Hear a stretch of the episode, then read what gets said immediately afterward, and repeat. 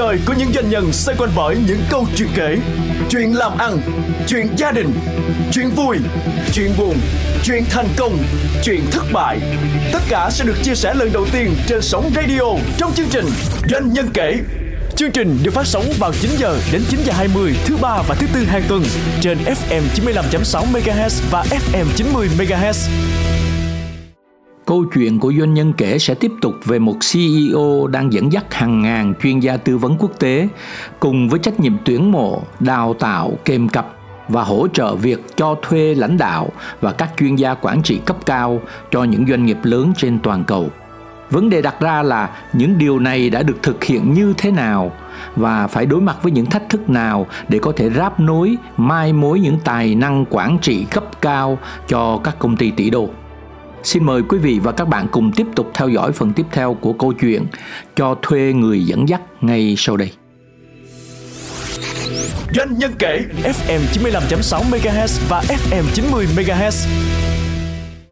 Công việc của anh tại RBNC thì anh đang quản trị nhiều chuyên gia khác nhau, nhiều vùng miền khác nhau và nhiều ngành nghề khác nhau. Anh có thể nói thêm về vấn đề này tập đoàn bên mình sẽ chia thành uh, những industry ví dụ như là những cái industry liên quan đến tech uhm. à, những industry liên quan đến ngành tiêu dùng yeah. Dạ. hoặc là những industry liên quan đến những ngành bất động sản vâng. mình chỉ vậy lấy ví dụ vậy thôi thì mỗi một cái nhóm chịu trách nhiệm cho từng industry đó thì rất là đông tùy yeah. Dạ. theo cái size yeah. của mm. của cái ngành đó thì nó có rất là nhiều cái industry và mỗi anh chị nằm trong cái industry đó cực kỳ expert họ là yeah. Dạ. chuyên gia chuyên gia lâu năm trong nghề đúng trước đây cách đây 20 năm thì thực ra là ai chuyên gia của nhóm nào ừ. thì sẽ rất là expert về nhóm đó và à. họ sẽ không biết những cái ngành khác nhưng về sau khi lúc mình điều hành tổ chức này ừ. thì mình lại không đồng ý như vậy mình à. lại cho rằng là một người tư vấn một người chuyên gia bạn giống như một người bác sĩ yeah. Dạ. một người bác sĩ họ sẽ không hiểu tạo ra một cái viên thuốc như thế nào ừ. nhưng một người bác sĩ về cái khả năng tổng hợp và phân tích và đưa ra quyết định của mình phải cần một cái nền tảng rất là vững ừ. vậy nếu bạn chỉ chuyên về một cái ngành đó thì có thể quyết định của bạn nó không được tròn trịa ừ. mà bạn phải có thêm những cái kiến thức cơ bản của những cái ngành khác vì vậy mà trong quá trình mình điều hành mình mới bắt buộc tất cả những người chuyên gia 80% thời gian là bạn làm chuyên ngành của bạn 20% ừ. thời gian bạn phải tham gia vào tất cả những dự án cross functional tức là mở rộng mở rộng cái điều này nó dẫn tới trong các hội nghị về kinh tế của thế giới có nói tới một xu hướng của một con người doanh nhân mà thành công một chuyên gia thành công của thế kỷ 21 đó là cái mô hình chữ T. Uh-huh. Ở đó cái chiều dọc của chữ T chính là cái chiều sâu của một, một cái chuyên ngành đúng, đúng không này, là đúng. cái mà anh đang nói là 80% phần trăm còn cái mà xòe ra của cái chữ T yeah. Dạ. chính là anh phải có những am hiểu rộng đúng này. của nhiều ngành nghề khác nhau mặc dù anh có thể không phải là chuyên gia của ngành nghề mở rộng đó đúng nhưng này. anh phải biết nó có ở đâu để mình đi tìm những kết nối mình đi tìm những chuyên gia khác đúng này đúng cái điều đó rất là đúng luôn và nếu như mình nói một cách đơn giản dễ hiểu thì anh quang sẽ nhìn thấy được rất là nhiều chủ doanh nghiệp ở Việt Nam những doanh nghiệp SME ừ. những doanh nghiệp nhỏ và vừa các anh chị đang làm đúng theo cái mô hình chữ T chứ sale marketing ừ. nhân cái gì cũng phải biết cái gì cũng phải biết và chưa ai giúp cho các anh chị ấy định hình lại cái đó cấu trúc lại làm sao để cho nó mọi người nhìn được cái bức tranh nó rõ ràng hơn thì thực ra là chủ doanh nghiệp ở Việt Nam rất là nhiều anh chị rất là giỏi ừ. người ta đang làm được điều đó ừ. à, và cái điều đó nó sẽ giúp cho mình được rất là nhiều ừ. nhưng mà khi các chủ doanh nghiệp vừa và nhỏ bắt đầu phát triển lên một cái tầm cao mới họ sẽ gặp phải một cái tình huống là có quá nhiều việc mà mang tính vừa rộng mà phải vừa sâu Đúng. mà một mình họ không có thể đảm đương hết Đúng. lúc đấy thì họ mới bắt đầu tuyển mộ nhân tài và họ lớn hơn nữa họ phải tìm những nhân tài cao cấp hơn nữa am hiểu hơn và có những cái chuyên môn về lãnh đạo dẫn dắt lúc đó là IBNC sẽ uh, bước vào. Vậy Đúng. thì cái mảng tuyển dụng nhân sự cao cấp tuyển dụng CEO chẳng hạn để tìm được một người dẫn dắt công ty không hề dễ dàng một tí nào Đúng thì cái quy trình đó nó như thế nào rất là nhiều anh chị bị hiểu nhầm bên cái dịch vụ mà cho thuê CEO hoặc là tuyển dụng những cái quản lý cấp cao Dạ. của bên RBNC là ừm, nó là headhunter có nghĩa là công ty săn đầu người. Nhưng thực sự ra là không phải. Hai cái đó nó khác nhau nhiều lắm. Công ty săn đầu người cái định nghĩa của công ty săn đầu người là anh Quang là chủ một doanh nghiệp Dạ. hoặc là một tập đoàn. Anh có nhu cầu cần tuyển dụng những vị trí như thế này. Và đó là cái anh mong muốn và anh có lý do để anh có được anh cần cái vị trí đó. Và anh tiếp cận đến công ty săn đầu người thì công ty săn đầu người họ sẽ dựa trên bài toán của anh họ đi tìm người. Rồi đó là câu chuyện của săn đầu người. Nhưng công ty của mình là cho thuê nhà, những cái lãnh đạo cấp cao hoặc là đi tuyển dụng những cái lãnh đạo cấp cao á, thì cho dù anh có đề bài hay chưa có đề bài bên mình vào sẽ cùng ngồi với anh và cùng thảo luận về chiến lược phát triển kinh doanh của anh và dựa trên cái chiến lược phát triển đó của anh thì lúc đó bên mình mới suggest đưa ra những cái gợi ý và những cái tư vấn cái vị trí nào cần. Vậy thì nó sẽ có những cái case là mình vào mình có thể nói chuyện với anh làm việc với anh cả ngày nhưng sau cùng là bên mình sẽ không sai bất kỳ một cái contract nào với anh. Bởi vì sao? Vì anh chưa cần thiết phải cần tuyển một cái vị trí đó. Mà mình chỉ cần chỉ cho anh Quang rằng anh chỉ cần vị trí này thôi. Đó đó là tất cả anh cần để làm được tuyển được một cái người mà cao cấp một cái người điều hành thì mình phải hiểu được cái behind the scene Ừ. có nghĩa là đằng sau cái yeah.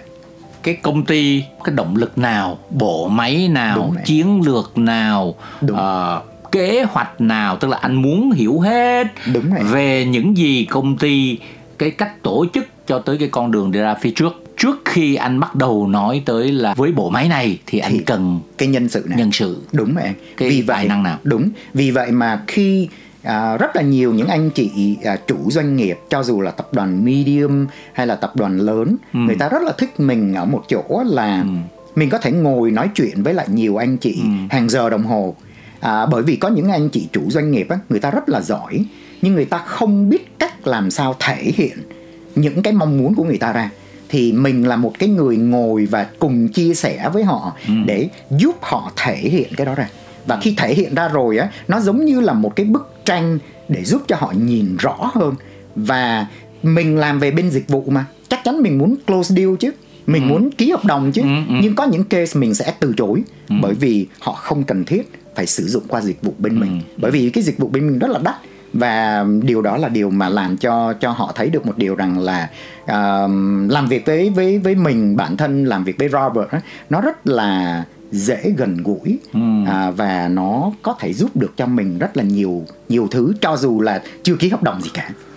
Anh có một cái từ khá đặc biệt là rất là đắt. Thế nào là đắt? Một CEO mà anh đã từng cho thuê cái mức lương cao nhất anh đã từng cho thuê là bao nhiêu? Và trung bình nó là như thế nào? Chúng ta nói ngoài Việt Nam đi. Dạ, à, thực ra là um, trong cái dịch vụ của mình á, nó không chia ra là ngoài Việt Nam hay trong Việt Nam, Dạ. mà ngoài Việt Nam hay trong Việt Nam thì giá giống nhau. À rồi rồi rồi tức là đắt như nhau. không ý tôi muốn nói là tôi chưa chưa bước vào ờ, cụ thể cái tình Dạ, huống tại dạ. Việt Nam rồi Thực, thực ra là rất là nhiều doanh nghiệp ở Việt Nam đang sử dụng dịch vụ của Airbnb có nghĩa rằng Ừ. là về mặt tiềm lực, về mặt tiền người ta không thiếu.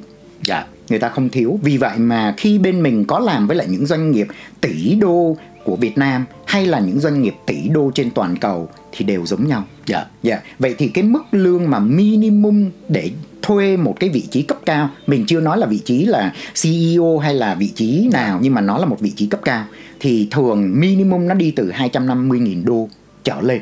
Trong một năm trong đúng một không? năm này Dạ. trong một năm. Vậy thì ví dụ như là à, công ty đó họ thuê một cái người đó của bên mình họ trả mức lương là 250.000 đô là minimum Dạ. thì họ phải trả cái mức phí cho bên Airbnb đúng số tiền đó. Đúng rồi. Dạ. vậy thì có nghĩa tức là, là họ trả trả trong một năm luôn. Trong một năm, dạ. các công ty mà săn đầu người thường họ trả à, 3 tháng chẳng hạn Đúng đúng, rồi, không? Đúng còn rồi. đây là một năm đó là tại sao nói cái phí bắt Dạ, là như rất vậy? là đắt. Rồi rất là đắt. Đó là một cái. Còn cái phí mà hồi nãy anh hỏi là đắt nhất mà từ trước đến giờ mình làm là bao nhiêu thì nó đã lên đến cỡ khoảng là 7 triệu 7 triệu cho đến 10 triệu đô. Cho một năm Cho cho, một năm. một vị trí. vị trí. Cho một vị trí. Thì đấy là những cái cái vị trí mà mình làm. Và à, để chia sẻ với anh Quang luôn là ở Việt Nam đã có những công ty sẵn sàng trả triệu đô để mà có được một cái vị trí mà giúp cho doanh nghiệp của họ phát triển.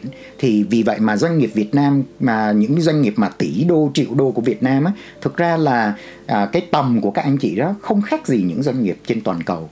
À, vì vậy mà hoàn toàn chúng ta vẫn có thể phát triển được. Vậy thì với một nhân sự cao cấp trong cái vị trí cao cấp CEO hoặc là các giám đốc của những công ty tỷ đô thì ngoài cái chuyện mà phải uh, tốn rất nhiều tiền như vậy thì khi bước vào làm thế nào để nhân sự đó có thể um, hoạt động một cách hiệu quả nhất với kinh nghiệm của anh? Ừ, thực ra là một cái người đó vào uh, không chỉ riêng một anh đó hoặc là một chị đó bước vào mà đằng sau nó có cả một cái team chuyên gia ừ. của bên RBNC hỗ trợ ừ. có nghĩa là nó có rất là nhiều cái nguồn à, mà cái người à, CEO hoặc là cái người quản lý cấp cao đó có thể sử dụng của RBNC ừ. Ừ. nếu như cái anh đó hoặc chị đó là người đang làm trực tiếp cho RBNC ừ. thì ok cái điều đó là điều mà rất là là dễ cho bên bên bên mình à, kết hợp để mà à, giúp cho anh đó thành công trong cái tổ chức đó à, nhưng có một số cái case của khách hàng nói rằng là tôi không muốn sử dụng người của anh mà tôi muốn là chọn một người bên ngoài ừ. bởi vì cái anh đó ảnh làm cho tôi và sau này sẽ là người của tôi luôn à, à có nghĩa là giống như kiểu là mưu đích bắn đoạn luôn yeah. Dạ. à, thì là như vậy thì nhiệm vụ của bên mình á ví dụ như mình tiếp cận với lại một cái anh uh, ứng viên đó yeah. và dạ. mình thấy cực kỳ phù hợp yeah. Dạ. và anh đó không um, liên quan gì đến RBNC hết nhưng bên mình vẫn phải có một cái động tác làm như thế này và động tác đó là trong vòng một năm giúp cho anh đó làm sao để fit in được hòa nhập vào được trong cái môi trường đó và không chỉ là anh đó hòa nhập vào được và cái người doanh nghiệp mà thuê anh đó cũng phải hòa nhập vào được thì cái đó là một cái mà nó rất là chi tiết mà không phải công ty nào có cũng có thể làm được yeah. Dạ. à, văn hóa tại vì tất cả những người mà CEO những người đứng đầu ừ. cái tôi của họ lớn lắm vâng vậy thì làm sao mình có thể tham gia vào trong cái quá trình mà anh ấy hòa nhập vào làm sao mình có thể dung hòa được giữa hai bên là một cái người ứng viên và một doanh nghiệp ừ. làm sao mình dung hòa thì đó là một cái câu chuyện mà nó rất là thách thức nhưng nó rất là tốt dạ. khi mà mình làm cái cái cái công việc đó và gần như nó là chìa khóa của sự thành công của uh, cái việc mời và hòa nhập một nhân sự mới đúng. Uh, bởi vì là hầu hết các cái sự thất bại nó đều đến từ sự mà không có khả năng hòa nhập với nhau đúng rồi giữa cái tôi của người thuê yeah. Dạ. và cái tôi của người được thuê đúng rồi đúng đó là cái vấn đề mà đó là vấn nạn của rất là nhiều doanh nghiệp Việt Nam à, rất là nhiều doanh nghiệp Việt Nam họ dư tiền yeah. Dạ. để họ có thể à, thuê những người ừ. à, rất là giỏi yeah. Dạ. à, và chính bản thân những cái doanh nghiệp Việt Nam cũng rất là giỏi ừ. à, nhưng cái cách làm sao để có thể hòa nhập được với nhau thì điều đó là một cái cái key point ừ. nó là một cái điểm mấu chốt ừ.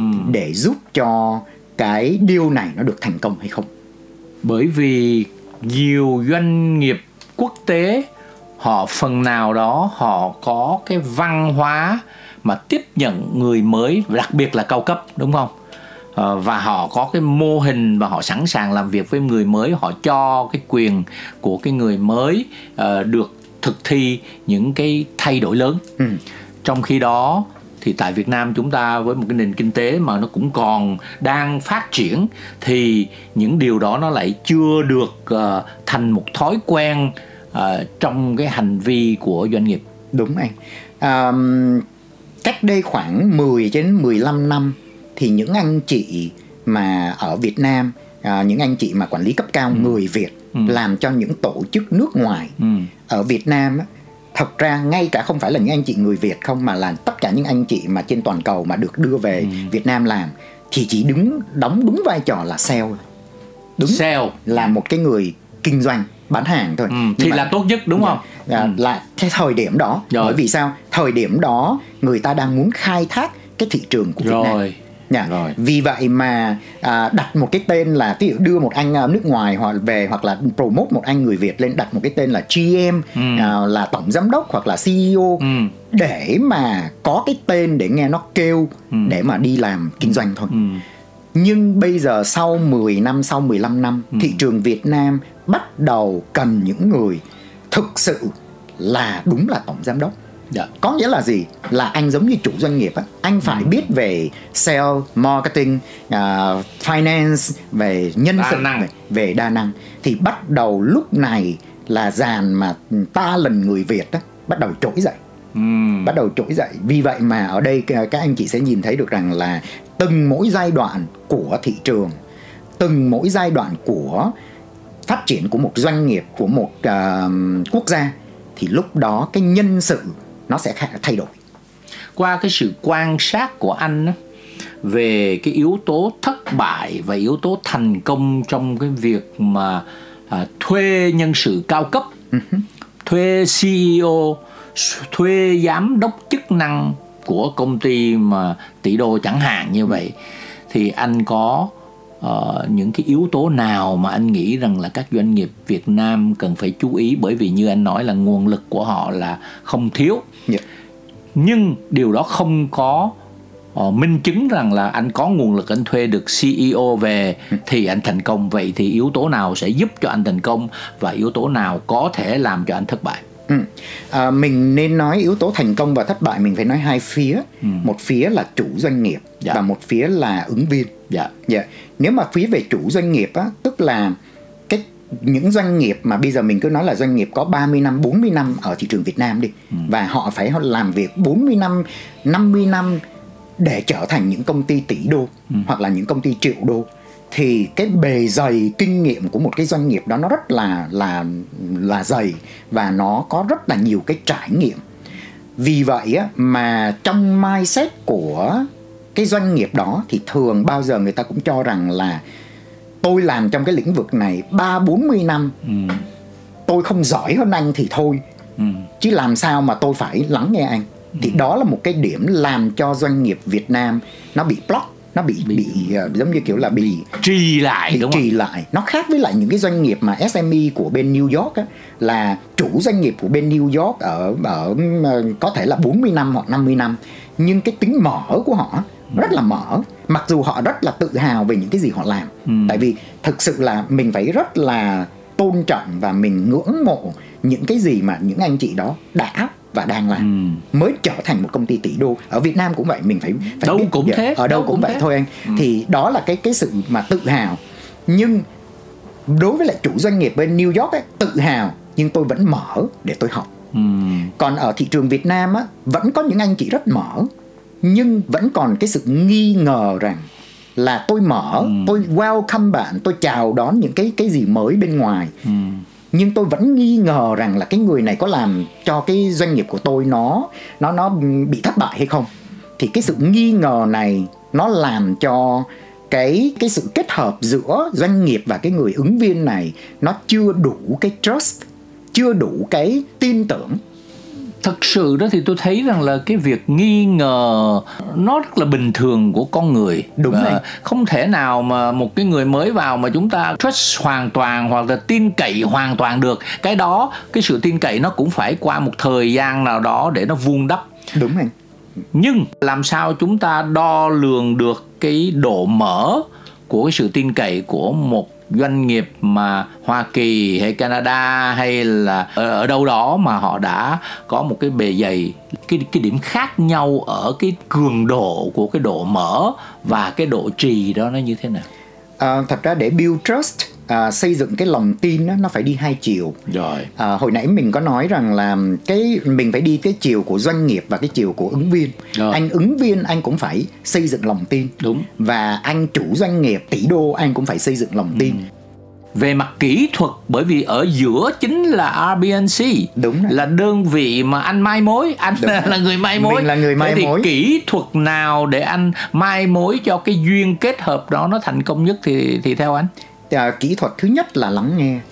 À, mình phải lắng nghe và mình hiểu được văn hóa của cả hai bên. Ừm. À, cái vấn đề của rất là nhiều anh chị đi tư vấn hoặc là những anh chị mà làm quản lý cấp cao à, không phải là kết quả anh làm được tỷ đô hay kết quả là anh làm được bao nhiêu tiền mà cái quan trọng là anh có lắng nghe tốt hay không. Ừm. cái lắng nghe nó sẽ giúp cho anh hiểu được à, cái văn hóa của các ông chủ là cái gì. Cái lắng nghe sẽ giúp cho anh hiểu được cái người ứng viên đó người ta có những cái mong muốn có những cái tôi nào để cuối cùng sau khi tôi lắng nghe xong rồi thì phải tổng hợp và phân tích và sau khi tổng hợp phân tích thì lúc đó mình mới đưa ra được giải pháp là cái cách làm sao để dung hòa à, cái cuộc hôn nhân này. À, và lúc nào là lúc mình phải xuất hiện đúng lúc. Ừm. để mà tại vì trong cuộc hôn nhân mà bao giờ cũng sẽ có những cái cãi vã. Và ai là người xuất hiện đúng lúc để giúp cho cái cuộc cãi vã đó nó giảm giảm nhiệt thì đấy là không phải ai cũng có thể làm được. Có câu chuyện nào về sự thành công và một câu chuyện về sự thất bại mà anh đã trải nghiệm cảm thấy đó là một câu chuyện mà đáng chú ý. Ờ, câu chuyện thành công và thất bại thì nhiều rất là nhiều anh. Ví dụ như là à, mình làm cho một cái dự án ờm, về bên uh, Thui Rồi. à, một cái tập đoàn cũng rất là là lớn. À, thì cái đây đây là một câu chuyện thành công. Dạ. à, thì trước khi mình đưa cái người candidate của mình vào thì mình phải rất là hiểu cái văn hóa của cái doanh nghiệp đó à, và mình rất rất là hiểu và mình bỏ ra khoảng 6 tháng đầu để mà chỉ tìm hiểu về tất cả những người trong hội đồng quản trị của cái cái bên đó. Sau 6 tháng thì bên cái doanh nghiệp đó họ rất là rushing, họ rất là gấp rút để phải tìm một cái người. Nhưng mà mình nói chuyện với lại toàn bộ hội đồng quản trị á, mình nói rằng là đây là một cái dự án nó rất là quan trọng và các bạn cũng muốn là cái mối lương duyên này nó được à, nó được à, à, nói chung là dài hạn Dạ. chứ cũng không ai muốn nó là ngắn hạn. Đúng rồi. Nên thành ra là hãy cho chúng tôi có nhiều thời gian hơn à, để chúng tôi tìm hiểu. Bởi vì nếu mà ngắn hạn thì là mất mát rất nhiều Mất vừa công sức nhiều. thời gian và tiền bạc đúng không? Đúng rồi anh đúng rồi anh. Và cái vấn đề của cái cái doanh nghiệp này á, là toàn bộ những anh chị này là làm về thuốc thú y. Mà nhưng background á, tức là về cái nền tảng, tảng. và kiến thức của những anh chị này đều là bác sĩ người hết. À. Tức là nó nó khác nhiều lắm nó khác giống như, như như là câu chuyện của tôi vậy đó. Đó thì nó là như vậy nên thành ra là mình phải bỏ ra rất là nhiều thời gian để mình tìm hiểu. Dạ. và khi mình hiểu rồi thì lúc đó bắt đầu mình mới biết được rằng là những bạn ứng viên nào thì phù hợp. Và với một cái bạn mà ứng viên mà phù hợp đó là mình phải có cả một lộ trình cho người ta để làm sao người ta có thể một cách à, chính thống để xây dựng à, cái lòng tin và đồng thời là từng bước để hòa nhập vào trong cái dự án đó. Thì đấy là một cái một cái câu chuyện mà và nó tạo ra hiệu quả. Và tạo ra hiệu quả. Đó là cái câu chuyện mà mình cho rằng nó là một cái cần thời gian à, để mà có thể thành công trong cái dự án đó. Còn một cái câu chuyện nữa là một cái cái ngành khác thì à, không tiện nêu tên À, đây. rồi. Dạ. À, nhưng khi mình đưa vào thì mặc dù cũng đều làm hết tất cả những động tác đó và phía của bên cái um, cái bạn mà ứng viên á, mình đã có rất là nhiều cái cuộc nói chuyện mà personally à, trên góc độ là những cái người cực kỳ là chuyên gia và trên góc độ là những người rất là friend bạn bè bạn bè Dạ. thân tình đúng rồi nhưng mà cái cái người mà ứng viên cái tôi của họ của anh ấy quá lớn quá lớn và hoàn toàn là anh ấy không thể nào bỏ được cái tôi đó thì hoàn toàn đó là một cái case mà mình sẽ suggest luôn cho chủ doanh nghiệp rằng nên dừng có nghĩa là đã giới tức là anh không anh đã giới thiệu Dạ. cuộc kết hôn đã đi đến một kết quả nào đó Dạ. nhưng cuối cùng cái tính điều chỉnh nó lại không có không phù có hợp. phù hợp và mình hoàn toàn có thể tư vấn lại được cho cả hai rằng là nên dừng cuộc hôn nhân này bởi vì dừng nó sẽ tốt hơn cho cả hai. Và để làm được điều đó không phải dễ. Bởi vì khi dừng có nghĩa là hoàn toàn toàn bộ cái hợp đồng đó mình phải bồi thường. À, không đơn giản chút nào. Liệu người ta đã trả tiền cho anh Quang rồi và anh có sẵn sàng ra một cái quyết định rằng là tôi dừng và tôi trả lại tiền cho anh hay không? Thì bên tập đoàn bên mình hoàn toàn có thể làm điều đó. À, và hoàn toàn khi mà mình dám làm được đến cái điều đó rồi thì chủ doanh nghiệp á người ta lại làm một cái rất là hay. Người ta không muốn nhận lại tiền và hãy tìm cho tôi một người khác nó phù hợp hơn. Thì điều đó là một cái điều mà mình vẫn tin một điều rằng khi mình tiếp cận mình làm việc cho dù là công việc gì đi nữa cho dù là làm tư vấn hay cho dù mình là bác sĩ thì mình hãy tiếp cận bằng tất cả những cái cái thật cái chân thật của mình. Ừ. cái sự chân thật của mình bao giờ cũng làm cho người ta uh, thấy là nó an tâm là khi mà làm việc Doanh nhân kể FM 95.6 MHz và FM 90 MHz. Xây dựng chiến lược phát triển doanh nghiệp là một hoạt động quan trọng hàng đầu của một CEO, nhưng việc hiểu thế nào cho đúng về chiến lược doanh nghiệp và đồng bộ cách hiểu cũng như cách làm trong toàn bộ công ty luôn là một thách thức lớn. Vậy vai trò của một chuyên gia tư vấn chiến lược cụ thể sẽ làm gì trong việc hỗ trợ chủ doanh nghiệp làm rõ con đường đi về phía trước và phải đối mặt với những thách thức nào khi thực hiện trong bối cảnh thay đổi xu hướng ra sao về chiến lược ngày nay. Xin mời quý vị và các bạn cùng tiếp tục theo dõi chương trình tiếp theo để lắng nghe những câu chuyện từ thực tế của một chuyên gia tư vấn chiến lược dày dặn kinh nghiệm trên trường quốc tế. Xin chào và xin hẹn gặp lại.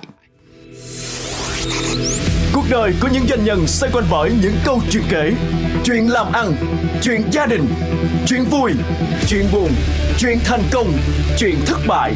Tất cả sẽ được chia sẻ lần đầu tiên trên sóng radio trong chương trình Doanh nhân kể. Chương trình được phát sóng vào 9 giờ đến 9 giờ 20 thứ ba và thứ tư hàng tuần trên FM 95.6 MHz và FM 90 MHz.